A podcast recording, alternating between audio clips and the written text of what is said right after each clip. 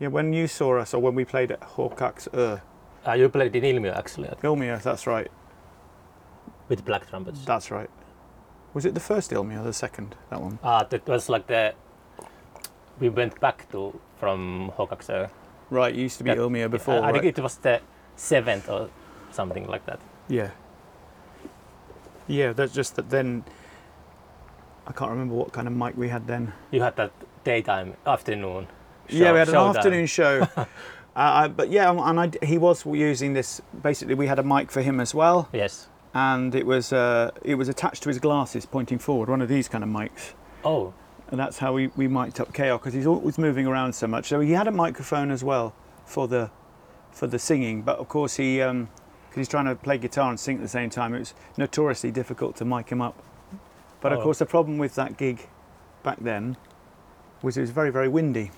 Windy. Yeah. oh, So the, the mics you could hear like, when we started playing, we could hardly hear anything. The you, monitors did you have like a violin player there or something like Yeah, that? yeah, Oh, Thomas, yeah. yeah, yeah. Thomas, and we've we've been playing with him since then. Okay. Yeah. But um, yeah, but just recently, uh, the the latest thing with KO that we've done is this um, new uh, new new uh, collection of people. Well, there's four of us, and what's nice is uh, we've got Yuri Joensuu, who's an old friend of mine, and also pays rent for this place where we all rehearse, including Räjäyttäjät, and Hmm. uh, he, he's drumming, and he's never done a he's never done a live gig though. Uh, so one of our one of our and it's it, anyway. So there's him drumming. There's me on bass, which is good because I'm I, I've only ever really played bass in a. You might I, I want to close the that. door. Yeah. Yeah. We get the nice background Yeah, background beat to the yeah, recording.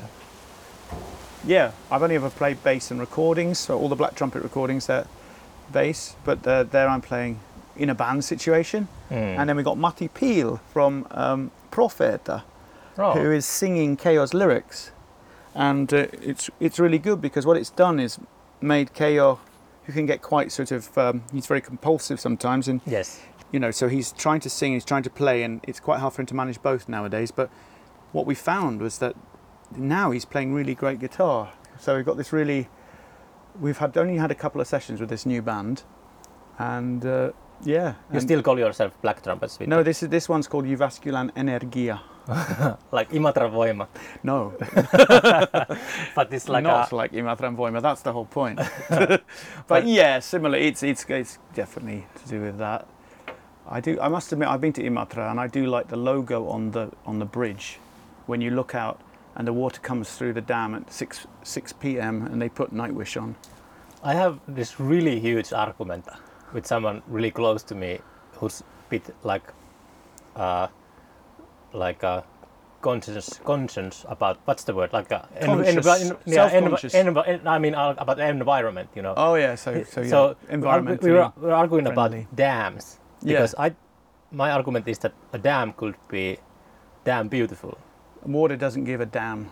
I understand the point that it's like a like a chaining nature Yeah, and it's it's not pretty. I, I mean, in uh, it's like a it could be brutal, and yeah, bru- but brutalism is also like a an aesthetic. yes, yes, I think the dam in Oulu, yeah. it's really beautiful. In Oulu. Yes. Okay, yeah. I I don't was know that one. Yeah, I I'm thinking about the one in Imatra. Yeah. Do you think it's? I think it's. I thought it was excellent. I, I, I'd never thought of the idea of making, uh, opening a dam into a sort of uh, an artistic thing. And they have these Russian tourists there just come over the border and they're standing there watching, you know, and it's very dramatic. And Nightwish went very well with water gushing through a dam Hmm. over this sort of, uh, you know, barren rocks which are dry. And then it was quite funny. Like all these little tinny tannoy speakers, you know, around the Hmm. town, playing that. It'd be quite nice if. Uh, our music got played on those one day when the uh, dams open and the water comes forth. It's. I, I Actually, I actually have a song where uh, I'm quoting. It's not my lyric, but it's such a good lyric. You know, it has to be quoted. But it's a guy called Dave Berman, who was in the Sil- band called Silver Jews. He's recently died. But one of his songs, Horse Leg Swastikas, he says, uh, uh, "I want to be like water if I can, because water doesn't give a damn." Hmm. And it's really a stupid line, and it's, it's it sounds like it's, he made it up when he was hungover, you know, and thinking about water a lot. But it's very good. I- yeah, I like it. Yeah. Yeah, but there's something I I stopped by at the Uljua Reservoir, which is like uh, maybe 100 kilometers south from Oulu Uh-huh. again, and I was I was standing there by the beach of the reservoir, and it's it's like huge. It's like 30 square kilometers, hmm and it was mm, eerie. It was really like a there was no boat. There were no boats. There were Was like that the one next to the road? yes, it's higher than the Yes, the road. the road yeah, number. come- the road number four. Highway Yes, four. that's right. You climb up some Yes. steps and then you're there on this rather strange artificial. Yeah, it was. It was. I was thinking that it, this must be the feeling when uh, humans go to Mars and they terraform the planet and they make that like artificial oceans and it was really silent. There were no birds. Mm. There were no no like uh, like uh, boats and it was like quiet and hu- like huge, like a human achievement. And, but. Yeah. there was something like a like I understand that again that it, that could be. That, that's an in a way that's an ugly thing to like uh, Mm. like uh, change. You know, people get confused about though. You're talking about brutal aesthetic, but you know that that, that comes from the French, like about raw concrete. It's got nothing to do with being brutal. No, no, no, no. Yeah, yeah. Yeah, yeah. I think yeah. I think the Because it's French for raw. As yeah, in, ah, oh, the theater in Oulu and the library. I think they are brutalist like uh, Yeah. architecture. I'm not sure. I'm not the.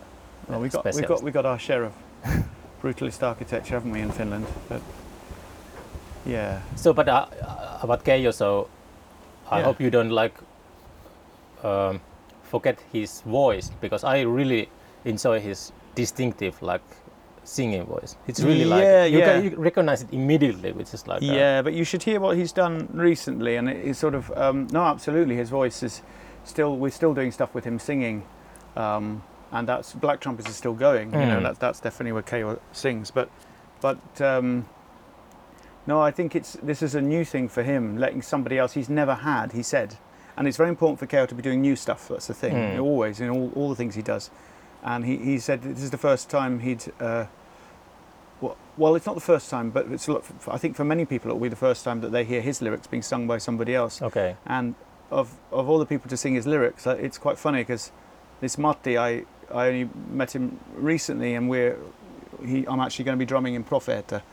Okay. So so it's all yeah, it's good because he lives in Jyväskylä, and uh, yeah, I've never known him until now, but it, he happens to have kids my a kid my the same age as my twins as well. Mm. Doesn't live so far away. So yeah, we're, we're uh, in the thick of it right now with this You new have like band. do you have like a new studio here or something? Studio space. So. No, it's not new. It's really old. It Oh. goes way back. I mean, this is what, when Raya started. We used this space, and lots of other bands. So it's, it's Kangas Mm. uh, or Teurastamo. okay. It's uh, an old former former abattoir office, and uh, it's uh, got windows, which is kind of rare for That's a really rehearsal rare. space. Yeah.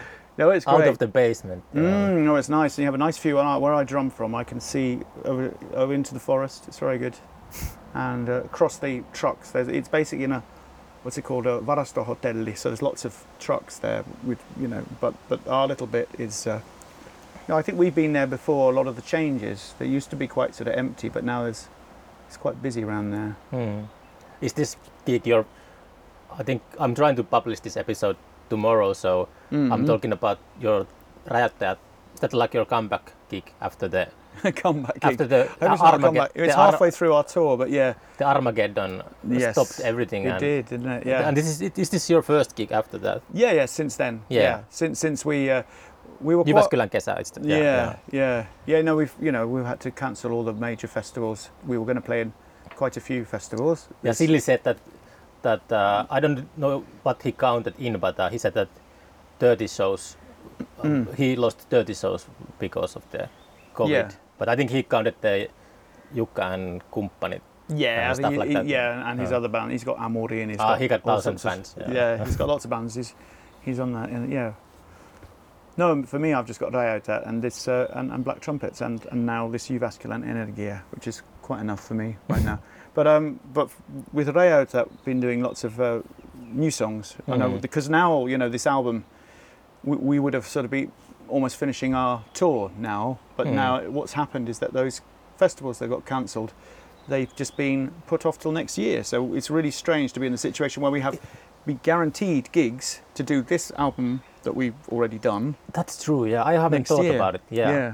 But it's so, it's sort of like It's kind of kind of okay. stops the. But I Mm. don't know. It stops the creative process in a way that it's like a put everybody on a holiday because it, it's like well, a, in a way, actually, if you if you if you yeah, put out a new album like just before the COVID, you yeah, you kind of lost the yeah. tour. We were lucky insofar as you we, never tour with it if you yeah, make a we new were, album. We were lucky yeah. insofar as we put it out was it at the end of last year, and so we did, actually did half our tour already in Lapland in the winter, Mm. and uh, we did we went twice to Lapland. That was quite weird and, and fun. Uh, you know, involving skiing, which is like right at skiing, which is quite weird and new, and uh, Do you- yeah, do you like to ski? Yeah, yeah, I did, Ah. I, I, and and to the to the terror of my bandmates, I also went, did downhill skiing, which they're not so fond of. They're quite traditionalist, are Jukka Ah. and Silly, in many ways, being great historians of Suomi rock and many other things, and Suomi culture for that matter. And uh, but yeah, and I, you know, I I only learnt to ski uh, since I've been here, so Mm. they're assuming I'll be really bad at uh, cross country skiing. But actually, when we went cross country skiing, Silly fell over quite a couple of times, and oh uh, no. and then on the way back, I, I sort of ended up going off ahead. And uh, Jukka was saying, "A gold for Great Britain," like this, you know, which was Mm. fun. Uh, so yeah, I can. I'm, I, I saw a video the other day of me learning to cross country ski about 15 years ago, which is roughly how long I've been in Finland, and Hmm. I really couldn't do it then, but now I can. So Mm. I, I've basically had a sort of second childhood here with my children growing up here. I've learned how to do all the things Finnish kids learn to do, but as an adult kind Mm. of thing.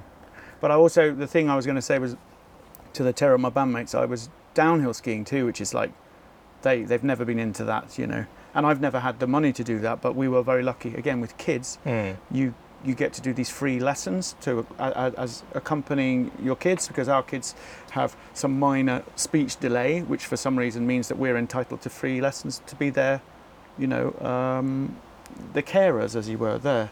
So we, we learned. I learned to, a few tricks. I learned to ski downhill backwards even. Backwards. Yeah, but I, I don't like to do that very often. But I can do. We you know we've got Laajavori here. So when we Mm. sing Laajavori live, which is you know is one of our songs from from Ray Electric, it has a whole new meaning to me, which uh, allows me, it gives me the energy for to keep our, you know, this stadium rock song going or whatever it is. It's not stadium rock, but Have you tried snowboarding? yeah, I did, I did that way back when I was. I think living that's in easier. I think that's easier than Easier but more painful, I think. really. Well, how come? I just got very bruised. I just remember. No, I uh, no, I've definitely done skiing more. It's less, and it's less. It's less. Uh, how can I say? Uh, there's no desire for me to be trendy on the slopes. I, I just wanted the, the you feeling. think snowboarders are trendy? Oh, they try to be. Definitely, absolutely, absolutely. But we, you know, and uh, we, with the family, was it year before this? This was just after we'd had the, the, the training, if you like. Mm. We went to um, we went up to Lapland right at the end of the skiing season. Mm. So it was, you know, really warm. Uh, and I remember skiing quite fast down this mountain. Oh, it's storming here. Yeah, yeah, yeah. It's quite windy here in Jyväskylä. Yeah, um, skiing quite fast with just a t-shirt on my top, you know, and, Mm. and, and, and screaming out loud, sort of, because it was so much fun. It really felt good, you know. That's that's that's that's nice feeling. And silly, I remember him saying, I, "It's just idiotic. I don't understand why anyone would want to do that." You know, for him, he would just not do that, which Okay.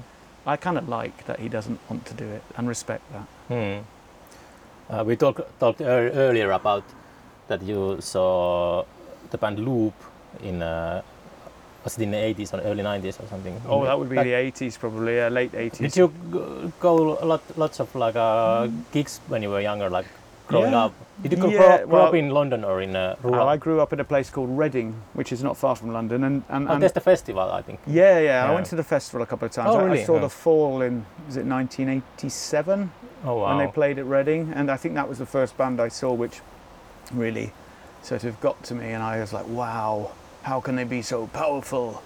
And at that time, you know, I think they were at their uh, peak, their zenith. Hmm. I really don't like later fall, where it's basically a case of young men, young men and women supporting an alcoholic. And uh, Yeah. I understand lots of people see see the artistic merit of that, but They ha- basically, I can do. I could have done a better job. they have really like the fall has got really devoted fans. They're like really like religious. Yeah, yeah, yeah. Silly has made the comparison between weird comparison between The Fall and The Grateful Dead. yeah, I I, can see, I can see that. Yeah, Yeah, in completely different contexts. Co- different yeah. drugs. Yeah, different, totally different drugs. Yeah, absolutely. But um, no, a friend the other day posted some like fall video on my Facebook wall, and I don't use Facebook very much anymore. Mm. But you know, I you. occasionally visit it, and then I can't understand half the things people talk about, of course, because I haven't been following. That's the way it works. But yeah, my friend just posted this thing, and and I thought about liking it, and I thought, well, no. Do you really want to know what I think of this? And I sort of said that that that yeah, what I thought, which was basically that that um, fair enough. Uh, this is the kind of retirement Mark Smith wanted in public Mm. right? Um, but I could think of better ways to do do it, and he he's certainly not having fun. You could see that, and really, I think the best you can still have fun while being in a decrepit, being not in your optimal state of health, and KO is a perfect example of that. Mm. So I, I know it's a bit bit weird to make a comparison between KO and Mark Smith, but for me that seems really obvious and like it's a contrast. It's not a Yeah, They're not similar. Well, Mark, I think Mark was uh, much more self-destructive, of course. Absolutely. Yeah. Oh yeah, no, you couldn't think of two more diff- different people. I think Jukka would second that about, you know, he, said, okay, or so anti-smoking and he's so anti-alcohol, and, and and that's to do with KO's own personal history. But he can tell you more about that in his his Mhm. uh, talk. But he'll probably want to dwell more on the art and things. But anyway, but yeah, yeah, interesting person to be doing music with.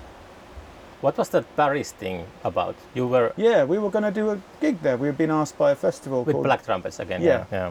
festival called Sonic Protest. They got in touch with KR. They said, "We'd love you to come and play," and he said, "Well, I'd, I'd love to come too, but I have to see who I, in my present state. You know, the only he, he was because you know, of course, I think ideally, what it was was that somebody in Paris, uh, in this group of people who were organising the festival, remembered having seen Rambling Boys way back when they played at the Finnish Institute in Paris Yes. and they loved it. And that was the same time that Rayauta were playing in Belgium, and we all went over together.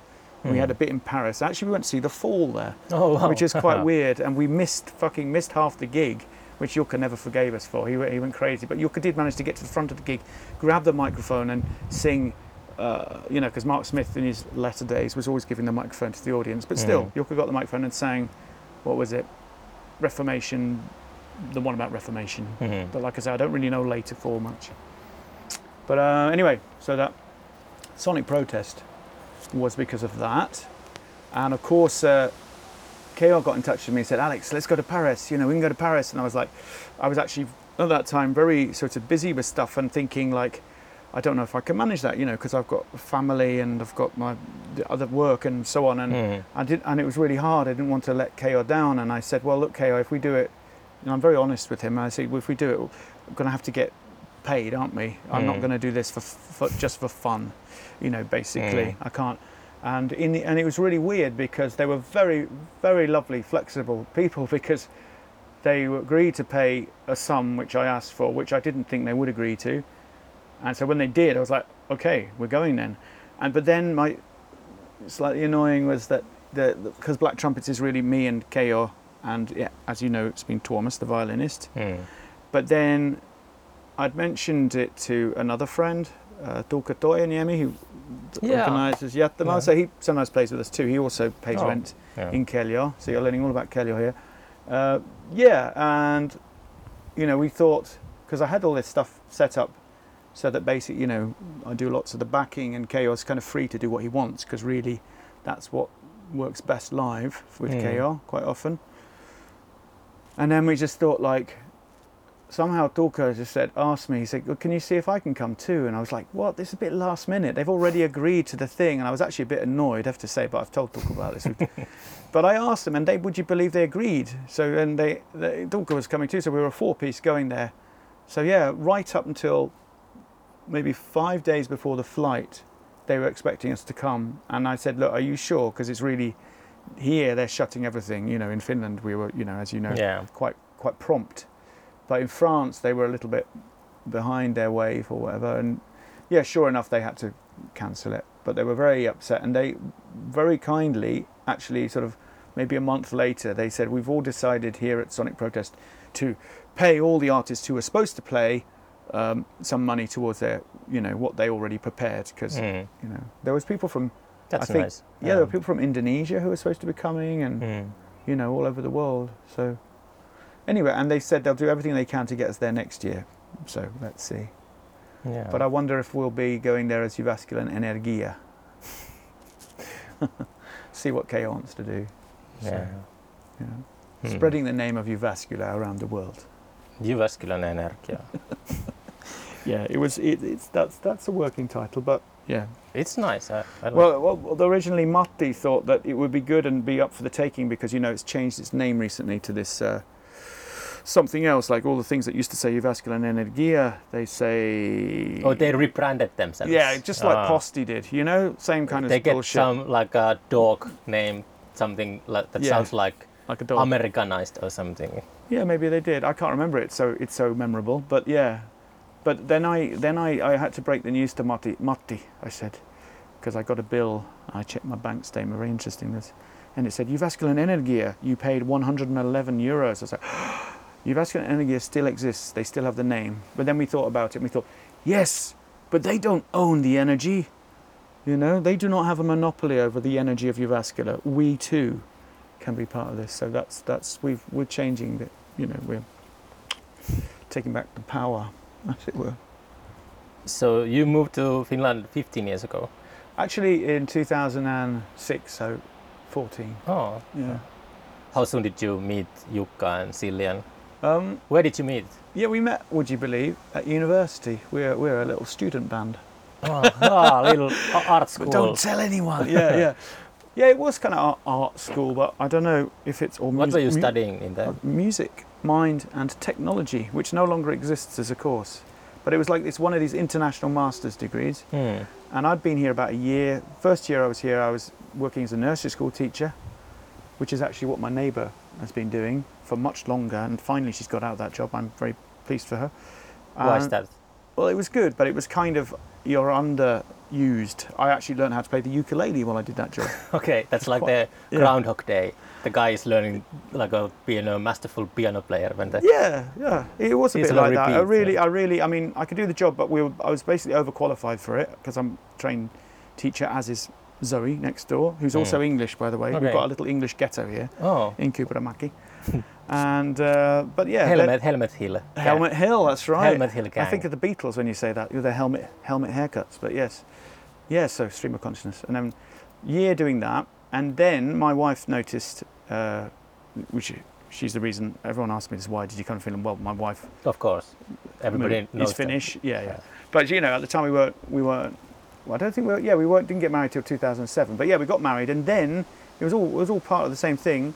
Uh, we noticed there was this course 10 minutes down the road in Jyväskylä because we lived in Muurame at the time, little Mm. town called Muurame. Yeah, there's the festival Naamat. Yes, Yeah. yes, that's right. we I hadn't heard of it at that point, but yes, Naamat, yeah.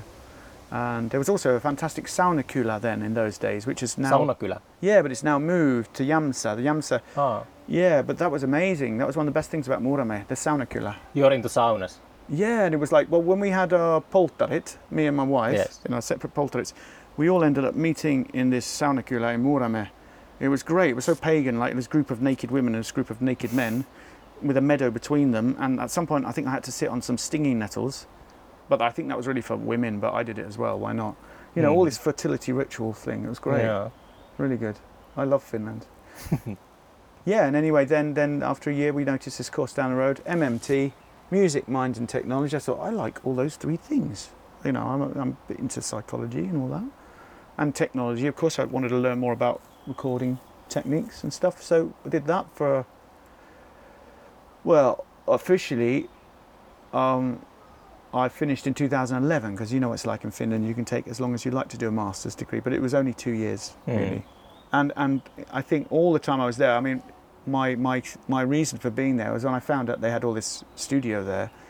I just thought, great, I'm just going to play every week, and just I'd ask people on the course, do you want to play? And we'd we'd play in the music therapy room uh, downstairs. There was a music therapy room, and in a way, I sort of do music therapy still now, but um, but my definition of music therapy, which has definitely got everything to do with KO, but um, but but but anyway, in those days, that's when I met Jukka. And when I first met he- we didn't say anything to each other. Well, he, he just came in, a very shy bloke, because at the time he was he was quite shy. He I was- think he still is quite. yeah, yeah, yeah, yeah. I mean, everyone's sort of shy to a degree, but he he was very um, with not withdrawn, but quite. You know, he was well known for being fairly eccentric at the time. You know, he used to get kicked out of Vakiopaine in those days and stuff. But I, anyway, I didn't know him. But Tuukka Tervo introduced me to him. I don't know if you know him, but he was in this band. We had this band called Scarduff Six Pack, and we had a couple of gigs in those days. And uh, but the first rehearsal we had, Jukka just came in, sort of like with his head down like this, and he had some sort of box with him, and he sort of plugged it into an amp. It made a noise, and then he just started drumming with it, and uh, it was perfect because I'd always been, you know, I thought, great, I don't have to drum. Hmm. So in those fir- first time I played with Jukka, he was drumming, and, and I was singing at that time. So it's all gone kind of round in Uh, circles. I'm gonna be a front man. Yeah, with my ukulele that I've just learned to play, and I also had these Wii controllers because I was, and that's what something I carried on doing in Black Trumpets, as you might Yeah. remember. But that that was part of my thesis that I did for my mu- music degree. Then Hmm. it was uh, about finding a, a musical digital interface that was kind of easier to play, so maybe disabled people could use it. You Hmm. know, I didn't quite make it that easy to play though, or if it was easy to play, it didn't exactly do what you wanted. So, but it was it was it was it was fun. It combined all the things I like. Yeah, I have to say that I, uh, on the way, I listened to the bulk of Black Trumpet's song you put out on Spotify Uh, yeah, last year, I think. yeah, And uh, I have to say that nowadays I listen to music more like um, I'm trying to figure out the how it's recorded and the instruments that yeah, the bands are using more than listen to the music itself yeah. in a weird way. well, But I have to say, I really enjoyed the, to uh, to listen Black Trumpet songs on Yeah. that, that like a Yeah, yeah. That. I, I think I don't know from what I've heard from what other people have said. I think yeah, the way it's the way we record it is quite it's really time timeless. I think. Yeah, sort of strange. Did you use like modern technology at all, or is it like a smoke and mirrors, and you use Pro Tools all the time? And you Oh, just- yeah, I use something called Live, Ableton Live, but the, the, the no, the main, the, the start of it is definitely like one moment where there's the, the seed of the idea, and occasionally on some of those songs we had more than one moment which were combined. Uh, some, yeah, one of those songs, if I remember rightly, was uh, where where Thomas is drumming. Actually, uh, there were two separate kind of things, but I just stuck them together. So I think over the time I've been doing black trumpets, I've, I've been learning how to write songs myself. And to start with, it did come from like doing it with technology. I don't know anything about music theory really, Hmm. or anything like that. Or Are you are you interested in like modern technology? Are you looking for new stuff? New Yeah. like like. Uh, yeah, like- I, I, I would, I'd say that. Um, or are you more like a vintage guy? You know? No, I, definitely. If you were going to sort of stand me next to Jukka and Silly, they are the vintage guys, and I, I feel it's my duty to not be a vintage guy. That would not give anything to Rayo's That, for example. I think we've Hmm. got plenty of historians in that band, Yeah. and I, I've, I, I do. I have a big respect for history. The other job I do is proofreading and editing for the history department here at Jyväskylä Mm. University. Uh, but but in terms of you know Finnish musical culture, they know lots, and I they are always educating me. And yeah, I just feel like um, it's it, it's good if I if I I mean I, I do have lots of new instruments, and I try and find ways to use them. And it's just another way to write music because it's like Mm. another challenge. And I think if you're trying to use different tools, then you're going to come up with different things.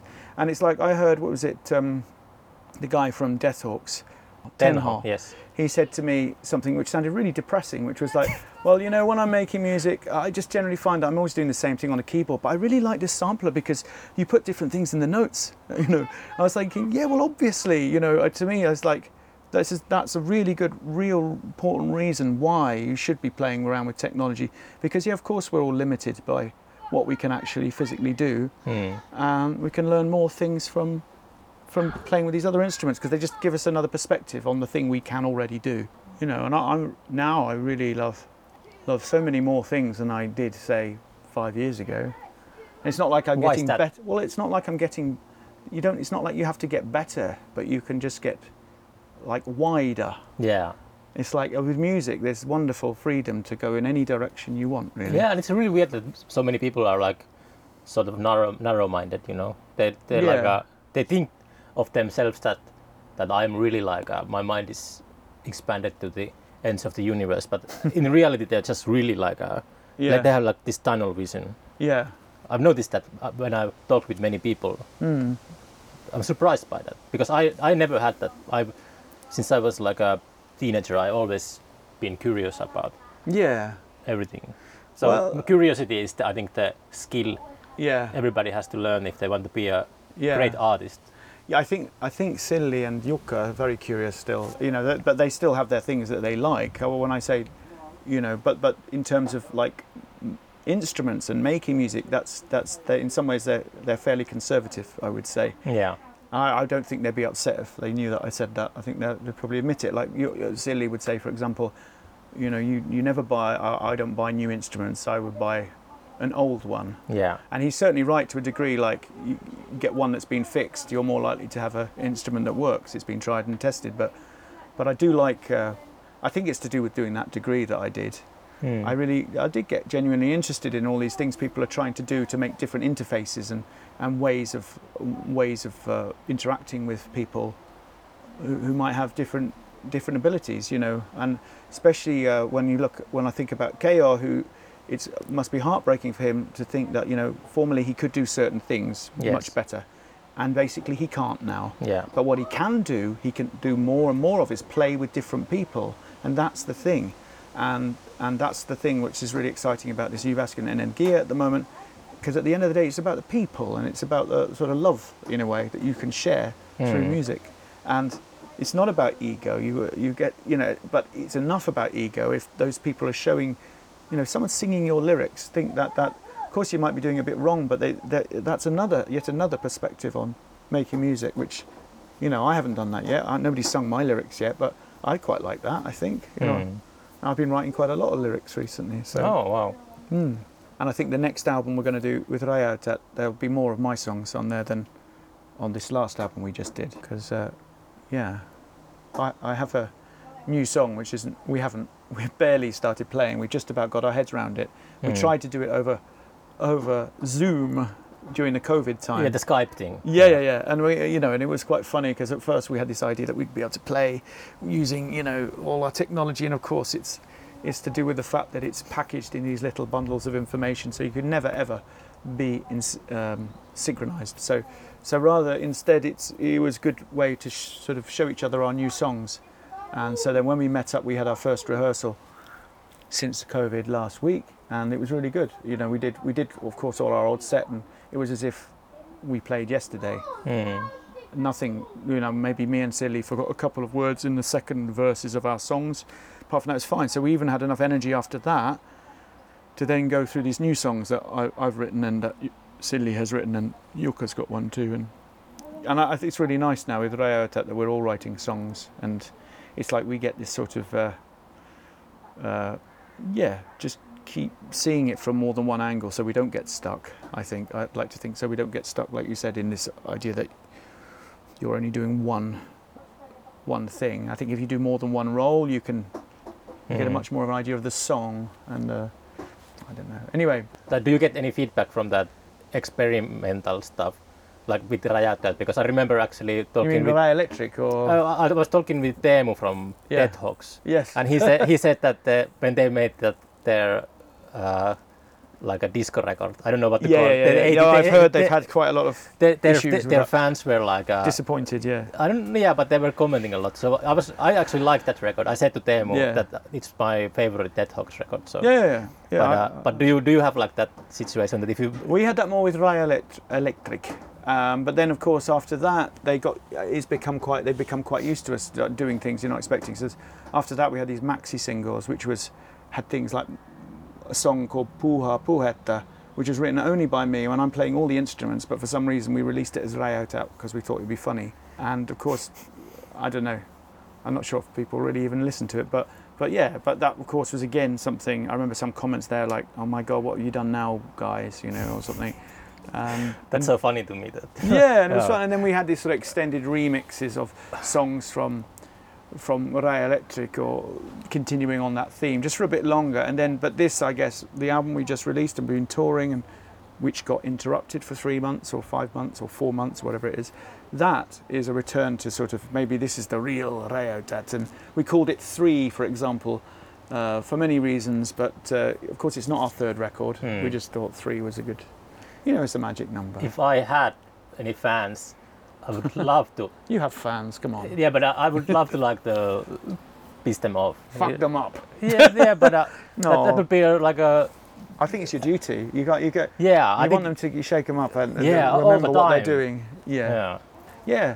With the festival, absolutely, that was the case. That Mm. yeah, it would be so much easier to make a festival program and sell tickets, but uh, sort of taking risks risks is always more like rewarding if it's successful. If it's uh, successful, yeah. yeah, but I don't know I know there's the yeah. other side of that too. I've been through that, but uh, but uh, you always grow when you go Mm. through those things. I was really surprised last year, at the end of last year, to see that. I don't know. I didn't. I don't even know this guy, but people told me that. Oh, this is a really esteemed critic who thinks Black Trumpets is uh, one of the best tapes released in Oh. 2019. Cool. I think some or some somebody. I'm not sure. Anyway, but and I read and it was nice. And there was like our one gig we did. We seem to do one gig a year, Black Trumpets. But of Mm. course, this year, this year we would have done two. We would have done Paris and we would have done Yattama. yes. But- But uh, I'm so bummed about Yattama being Mm. cancelled because Mm. they were always at the same weekend our festival. I never made made it, mm, and uh, we decided to take this year off anyway. Yeah, And my plan was to visit. to go. Yeah, yeah. yeah. and of course, because it yes, started again. But there's going to be a mini, mini sort of Yattama, as you probably heard at the end of uh, at the end of this month. Um, but just it's not the same. of course. Yeah. But there might be surprise appearances. Who knows? yeah. yeah. Anyway. did you finish your thought about the critic? Oh, just that that I'm just really surprised that. Uh, well, for a start, it's on a tape. And uh, but I think he must have either seen the concert as well, the gig, the one gig that we did. Hmm. on the year, you know, and it, it's really nice that we can do. It's completely different from Rayauta, for example, where we we might do a lot of gigs and well, people will notice them, but with the with Black Trumpets, it's you know, I really don't think you know if you look at Spotify, not many people listen to us on there, Hmm. and and yet the people who do listen to us seem to be very. Uh, it's to, it got everything to do with KO, of course. Uh, Yes. KO can do anything, and in some ways he can do anything, and there'll always be somewhere, someone in the world who thinks it's amazing, and I think he knows that. It's so weird to have an audience.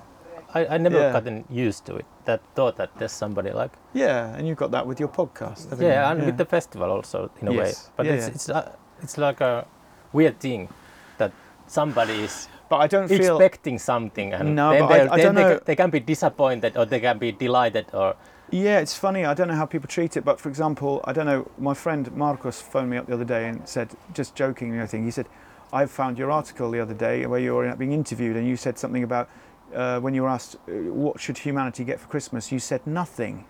I think that's a bit rude," he said. And I was like, and I know he's joking, but then I was thinking like. Come on! It's like what? You, I've got a responsibility to sort of be saying the right moral thing, you know. I'm just Mm. a fucking drummer in a band, you know. I'm not a prime minister or something like that. humanity should get new drumsticks. No, but yeah, yeah, that would be. But and the other thing is too. I said, did you read the rest of the article? Because you know, Silly was saying like equality. No, Jukka said equality, more equality, and and Silly said uh, common sense. And I just thought, well, I have to say something a bit stupid because otherwise we just sound like a, you know, the three wise monkeys or something, you know.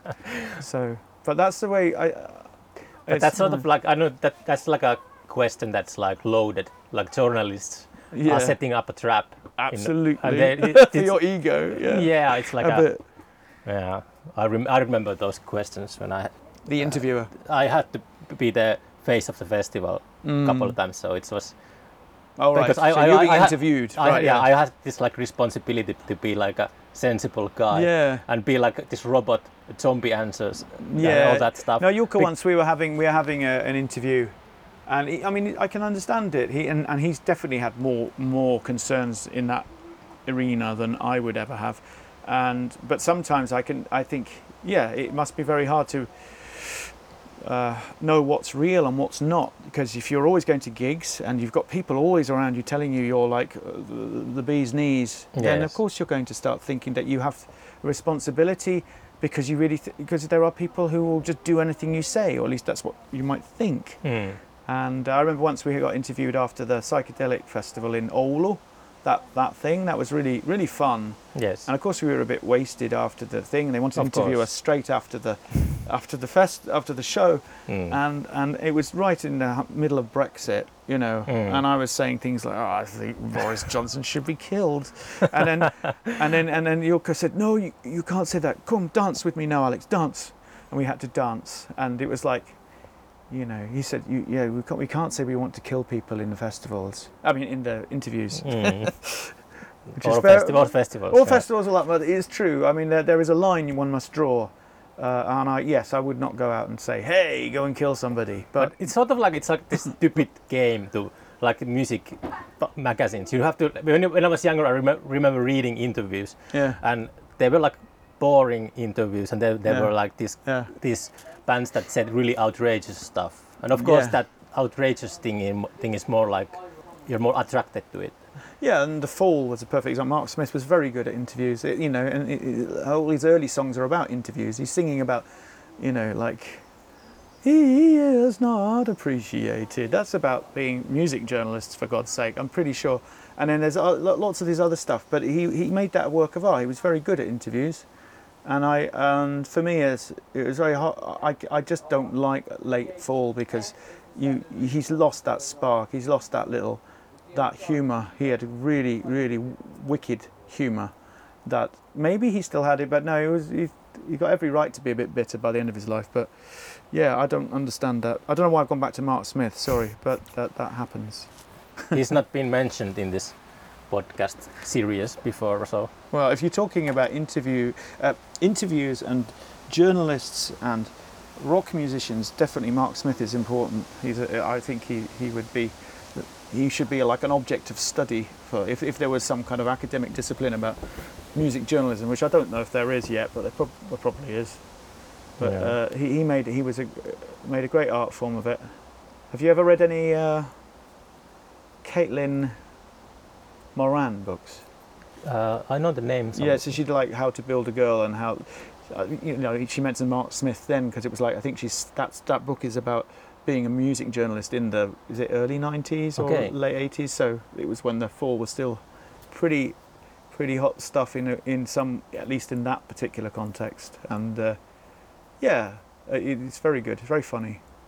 I don't know if that kind of like rock journalism exists anymore. No, it's definitely a thing of the past. I agree. It's sort of like, actually, and one thing I can't get over is like, you know, we've done a few interviews the last few years, and this last one, which my friend Marcus was reading and told me about, I remember that that was actually done over the phone. I forgot to actually turn up for the interview, which isn't like me. I'm usually very sort of keen on this kind of thing, but it sounded like I was being very cool, but I, I really did. I guess I was, but I just, just forgot. Well, I really did forget about it. And Jukka was like, "That's not like Alex." Anyway, but they, the guy agreed to that he would phone me later and do it. And I was thinking, oh, well, it probably won't. But he did.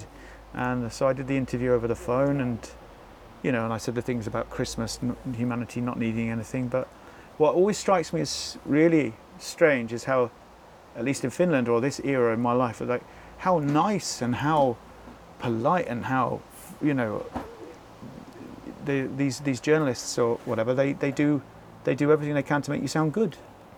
Whereas Yeah, I, well, I remember that's the opposite, exactly. I remember it always being like English journalism, music journalism, or journalism from that period. You know, it was all about like setting up bands against each other, like Happy Mondays and the Stone Roses, and Yeah. you know, and uh, Oasis and Blur later on. yeah, exactly, and all that shit, and and just sort of talking about everything but music, but in a way that's what made it so it was fun to read. It was kind of, and I used to remember doing. I, I could at one point do this really good parody of the way a music journalist would write, like really over the top mixed metaphors, and really like you know just your stream of consciousness. That's the whole point, because it's sort of you're free to I- write about music like that. I wonder how, how much of that, like uh, mythology, what's the word? Mytholo- mythology, Yeah, they're creating this mythology around some band. absolutely. They used yeah. to do that Yeah, more in the early days, Yeah. but after internet, I think there's been so much less of that. Yeah, well, I don't think it doesn't really work, does it? There's no need because you can find it. So there's like that. You can But there are no like sort of godlike figures anymore because there's there's Hmm. no journalists uh, circling around job. their feet. Yeah, true. Good point. Yeah. There's Yeah. no more like mythology yeah. around any bands. Yeah, but they're always fans, and I think in a, in a sense, really, those sort of journalists are, are just sort of uh, glorif- like sort of complicated forms of fanhood, really, uh, in a Mm. way. I don't know. I did actually, while we're on this subject, I did this sort of experiment. Uh, some point in, I think it was tw 2017 or something. So not not that long ago, and I at the time we were having I think Raya had had this sort of the biggest sort of we were having a yeah we, we'd had this lo- lots of lots of fans and stuff and uh, it was quite tiring and I know that Jukka needed a break from that and then he had his Utamim um, he'd had Utamimit as you know but then uh, but now he had the the Kumpanit and he was doing more solo stuff so we had this sort of a little break and and uh, I took this uh, opportunity to I, I, I suddenly started listening to more music because you know I had more time to do it and I heard this band called Fat White Family that actually my wife introduced me to, and Yeah, she I was know them, yeah. yeah, and she was really overjoyed because like you know for first time in ages we were listening to the same music Hmm. again. Not that she doesn't like she likes the same stuff I do, but it's quite rare that it goes that way that she introduces me to a band, and. Uh, Anyway, and we were like, I really got into them, and part of the reason was because they'd formed roughly at the same time as Layout had, and they were English, and uh, it was like these parallel. For me in my brain, I was thinking these parallel trajectories, you know. And look, look there, they they on on a sort of similar, on a completely different scale, they had about the same kind of fandom as we did in Finland. So if you think of Finland being a tenth of the size of the UK population-wise, Hmm. then they had, and you can really quantize this with all the social media. So this is a bit sad, but I'm like looking, for example, they had a Facebook page and they had this many followers, and we had a Facebook group. You know, I thought, well, it's about the same, yeah. And anyway, I got sort of more and more into like finding out about this band, and of course, these days you find all this stuff on YouTube, all these videos made of them on tour. And I realised, oh shit, I'm becoming a fan of this band, like in a big way. And I was like, well, they'll never come to Finland. And then I found out they were going to Stockholm. So Hmm. I said again to my friend Marcus, who lives locally, I said, "Yeah, I'm thinking about. Is it would be weird if I just went all the way to Sweden just to see one band? But I'm sort of thinking I could be like a fan. I really find out what it's like to be a fan of another band because, you know, I've always been on the other end selling T-shirts to these people who Hmm. they are fans, you know. So I'm going to be a fan now and go go to one of their gigs. And he said, "Yeah, you should interview them." I was like, "What, me?" I thought about it, and then I said this to Silly, of course, who's got his uh, Cool Linja, and he said, "Yeah, great idea. You do an interview for Cool Linja. Uh, go out there." And and I said, and, and Marcus said, "Yeah, arrange an interview." Uh, so I so I actually contacted them on their Facebook page. This strange guy uh, replied back. Said, he said, "Yeah, I'll give you 15 minutes with Saul." I was like, "What?" The manager, yeah. Yeah, no, yeah, but this guy actually turned out that they just fired their management. This guy was actually their roadie, do it all, you know, basically dog's body for the band. Hmm. Bless him, he'd taken over that role in a temporary manner, and he and he was trying to help. Um, anyway, and I said, oh, all right, and because Saul was actually the most interesting guy in the band, and the most, but probably the most problematic and unlikely to want to do an interview. So yeah, but anyway, and I managed to get backstage, and uh, well, I wrote an article about it really, but it was it was quite funny because you could tell they were really really at the sort of point where they just about could split up. They'd had like lots and lots of touring, and they'd had this success, but it was really really looked really hard on them. Are the same guys in the band Moonlandingz and Yeah. Insecure Men? And, Yeah, yeah, that's the group. Yeah. yeah, I be I I was in talks with Insecure Men a couple of years ago yeah. to get them to our festival, but uh, it never. Yeah. yeah, I never make asked and they got to, but yeah, Saul. I did actually end up talking to Saul, although he did spend half an hour in the toilet. And you know, there's all these rumours like, oh, he's taking drugs and stuff like that. And he said, no, I was actually on the phone to my my sister. It's her 18th birthday, you know. But he's this guy missing his front tooth, like really, you know, he's like sort of, just sort of looks like something out of Dickens, like you know, like the Yeah. uh, skinny kind of pauper kid Yeah. who escaped the streets of London, you know. and you know, I'm well aware I'm just sort of like I must have seen like a strange older bloke interested in this these guys who are like about half my age, whatever. But but you know, I did explain to them, you know, I you know I'm in a band in Finland and we, we were quite we've been quite popular and I just wanted to see what it's like to be a fan. And basically Mm. I'm a fan. And I love the and I started singing some songs to them, like these old songs that of course they'd almost forgotten. But they, you could see them light up. They go, "Oh yeah, I remember that." one." You know, it was like really early on when when the singer was drumming, and when the uh, guitarist was playing. No, sorry, the guitarist was drumming and singing, and Mm. the, the singer was playing guitar really badly. And you know, and it, they've got that on Spotify. Some song there. It's called These Hands, and it's got these really weird lyrics which I couldn't quite make out. And I was like saying, "Oh, so are these the lyrics, or what are they?" And so then they all turned around, the two of them, and they said them back to me, and it was completely different from the one that's on the recording.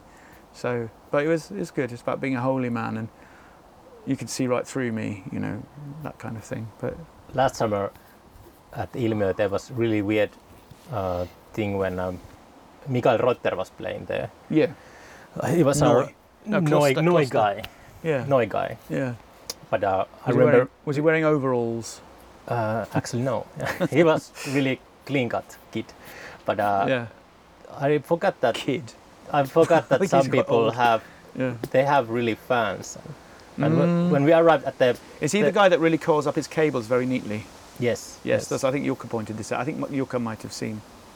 yeah, one of his gigs the- when he was here. we arrived at the at the backstage area, and there were like fans waiting for him with the like LPs and Mm. like pens and stuff like that. and it was really like a usually with our festival that's like a that that's not what's going on. I observed those those People. uh, yeah, they were like shaking and they were nervous and they were over 30. Um, somebody, Well, wa- yeah. they were like 50 year old guys. Oh, that's and me. they- I'm 50. Yeah, but they were like holding up their LPs and they were. Come on, the hands weren't shaking. Look, you're doing this, but so for, for all the, the our listeners, are mo- you're shaking with nerves, not with age. Is that what you're trying to say?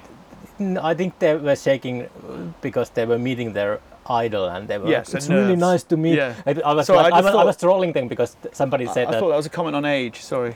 the, uh, the guy said that it's so nice to meet you, Michael. I've been such a huge fan. Then I said that it's it's pronounced Mikael. And, oh, sorry, sorry. and the Bastard. Mikael, did, Mikael did not couldn't care less about that. Absolutely, this pronunciation. No, but you were you were just trying to facilitate. I know. Yeah. Uh, But yeah, were you uh, when you were younger? Do you Yeah. have like like really those godlike idols? Did you worship like uh, people when you were a teenager? yeah. I think I think I did. I mean, without maybe admitting it though.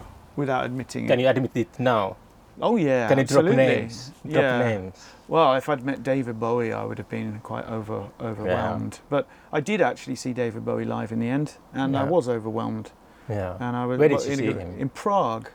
Oh. So this was during his reality tour. So it was like 2005. I think the ticket for it's in that toilet which Yeah. you've just been to. I think I saw him on that tour also. Yeah. And you know, he did Yeah. this thing. Did you see it? Ah, but but I saw, and I wonder if I, I might feel, you know, this is me being. I saw him twice. Cynical. Well, did you see him when he almost died? No, I did.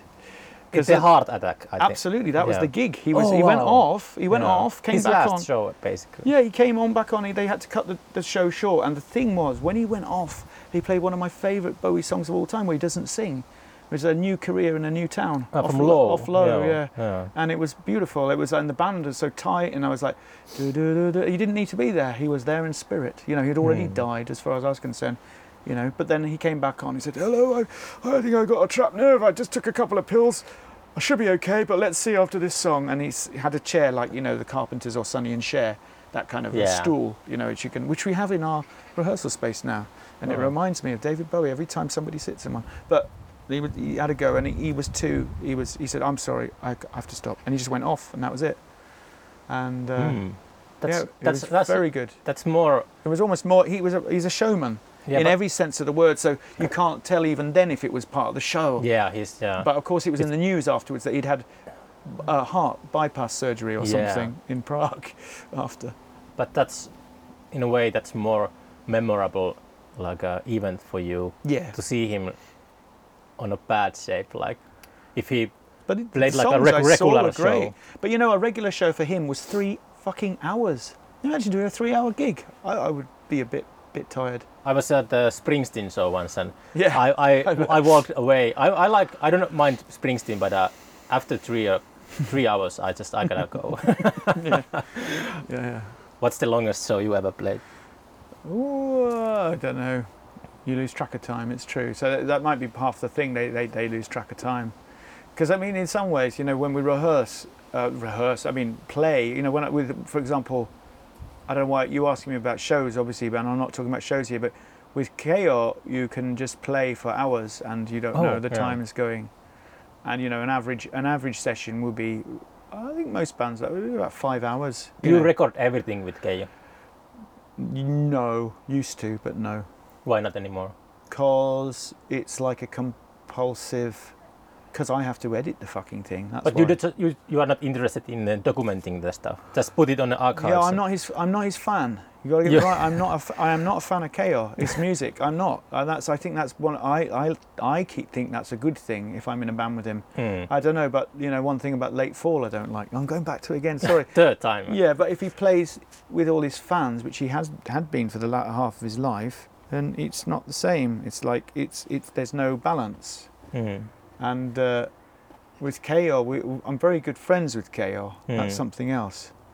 But I see, you know, you know. Sometimes he says, "Can we listen?" You know, I'm, I'm, I can be quite straight with him. But yeah, about answering your question, if we record everything, no, we don't. But but, but that's, I know that he would. He he records everything.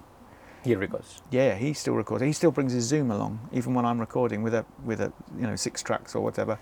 But then he, he phoned me. In fact, yesterday morning he phoned me. He said, "Oh, Alex, have you have you listened to the tracks yet?" And I said, "No, why?" Because he very rarely like he said, "Well, because mine are really crap." And you know, but he's really excited because we did do some really good stuff. But you know, don't worry, I'll get round to it. And Hmm. uh, but he does trust me with what I do to the songs. You know, Hmm. uh, but sometimes I, I'm because I'm also his. Uh, since the last year, he actually decided to uh, uh, ask me also to be his personal carer, which means I I get paid by uh, by the in, indirectly by the municipality for work for basically helping him do his hobbies Hmm. which is what I'm doing. So, um, to a certain degree, of course, I can be doing that, recording everything he does and going through it. But really, um, I only get paid for 30 hours a month. So, if I Hmm. was going to spend, if I was going to do that, that would take 30 hours in itself to go through all those edited recordings and Hmm. give him what he needs. But I think it's much more rewarding for him if I play with him Yeah. and if I and more importantly if I get other people to play with him that maybe you know for example Matti and Yuri they are good friends of his but they don't always have the time to do it and it's the, the practical stuff of organizing the sessions that's what I do and that's how I help them Hmm. and that's what I'm being paid for and I feel it feels very rewarding and of course I'm not paid very much but that money is a gesture and, and that's one of the reasons I love Finland too I think it's a fucking great idea that you can have like social services if you like provided by your friends it just makes absolute sense because they're Hmm. probably the best qualified people of all in this case because Mm. you know I do music with them and I have done for years um, I've got family which is one reason why he wanted me to do it because he, he was concerned that you know he, he might be childlike sometimes in some ways um, you know so that I would be patient Where did you meet Keijo for the first time? I met him through Jukka Oh, true. Okay. and I met him Yeah, Jukka had the band with Keijo. Yeah, Rambling Yeah, Boys, yeah. And, and it, but Jukka's also done, as you know, Yeah. probably duo stuff with him and so on. And uh, yeah, and basically, like I say, it's this this place we have called uh, Kelio. We call it Kelio. Uh, other people call it Teurastamo. Um, and funnily enough, Matti Peel, who's now just started paying rent there as well. I'm in charge of everybody's rent, so Oh no. yeah, Oh, no, but it's fine. It's fine. I'm so apparently, far. So well, far. no, I've been doing it for years and years, and I'm, I'm actually, I've been told, you know, I'm good at it. I mean, uh, people appreciate it because I, I, I keep the place. I'm like the janitor. Do you, is the place clean? Do you have like Yeah, ashtrays and beer cans? And... Nobody, nobody smokes in there. Nobody's allowed That's to cool. smoke in there, but we can drink in there. And uh, one thing we, we haven't got had a fridge for years, but just this summer with the heat wave, Yeah, of I course. bought one of those wonderful things from Lidl. You might have seen them, the ice boxes that you can Yes. plug yes. into your car's electri- Yes. electrics, and then you know, so it's it's good. It, so I can't leave it there for people to mess up and fill up with shit. I I can take it home every time, and we've got nice cold beers. So yeah. Hmm. No, I, I, I'm a bit of a I'm a bit sort of you could say anal retentive or autistic or something about about about keeping the place. Uh, I'm quite good at keeping places fairly organised, Hmm. but there's still it's still I mean I'm not that I'm not that weird, but yeah. no, people seem appreciative of it. And anyway, Matti, Matti Peel used to be there years before, and he's funny. He's come back now there, Hmm. and uh, he's yeah, it's important for him. I think he's really really happy to be there, and and we are too because it keeps our rent down as well. It all comes down to the rent. No, no, but it does help. Every bit, every bit helps. Make the ends meet. Yeah, no, it's a, it's a really, it's become a really like. There's been times where that place has hardly been used, which is weird because there's ten people paying rent, and you think why are they all paying rent? And it's like just people maybe, as you were saying earlier on, keeping their foot in the door. Hmm. It's the possibility to have the possibility to make music, but they're not. They leave all their stuff there. You know, Tulka Toyaniem, he's rarely there. Hmm. But he lets us use his great big Fender amp with valves, you know, which is very expensive, and you know, there's, you know, people have feel that, and there's Yemo Kettunen who doesn't even live in Jyväskylä anymore, uh, and his drums are no longer there, but he's still paying rent. I think he is anyway. That's the thing. I made sure that I share the responsibility with Yuri. Hmm. So Yuri has, unfortunately, Yuri seems to have the, the less reliable members, uh, payers, paying members. But I have said to him, I'm like the sort of um, the bouncer. I, apparently, people pay me, but they don't pay Yuri because he's not the kind of guy that will nag people. I'm very direct about about money. You don't have any I don't have any qualms about asking people, saying, "Hey, You're like you a- owe money." Neighborhood gangster. That's right. I'm the neighbour. I'm the neighbour gangster from Britain. yeah, well, sort Hmm. of.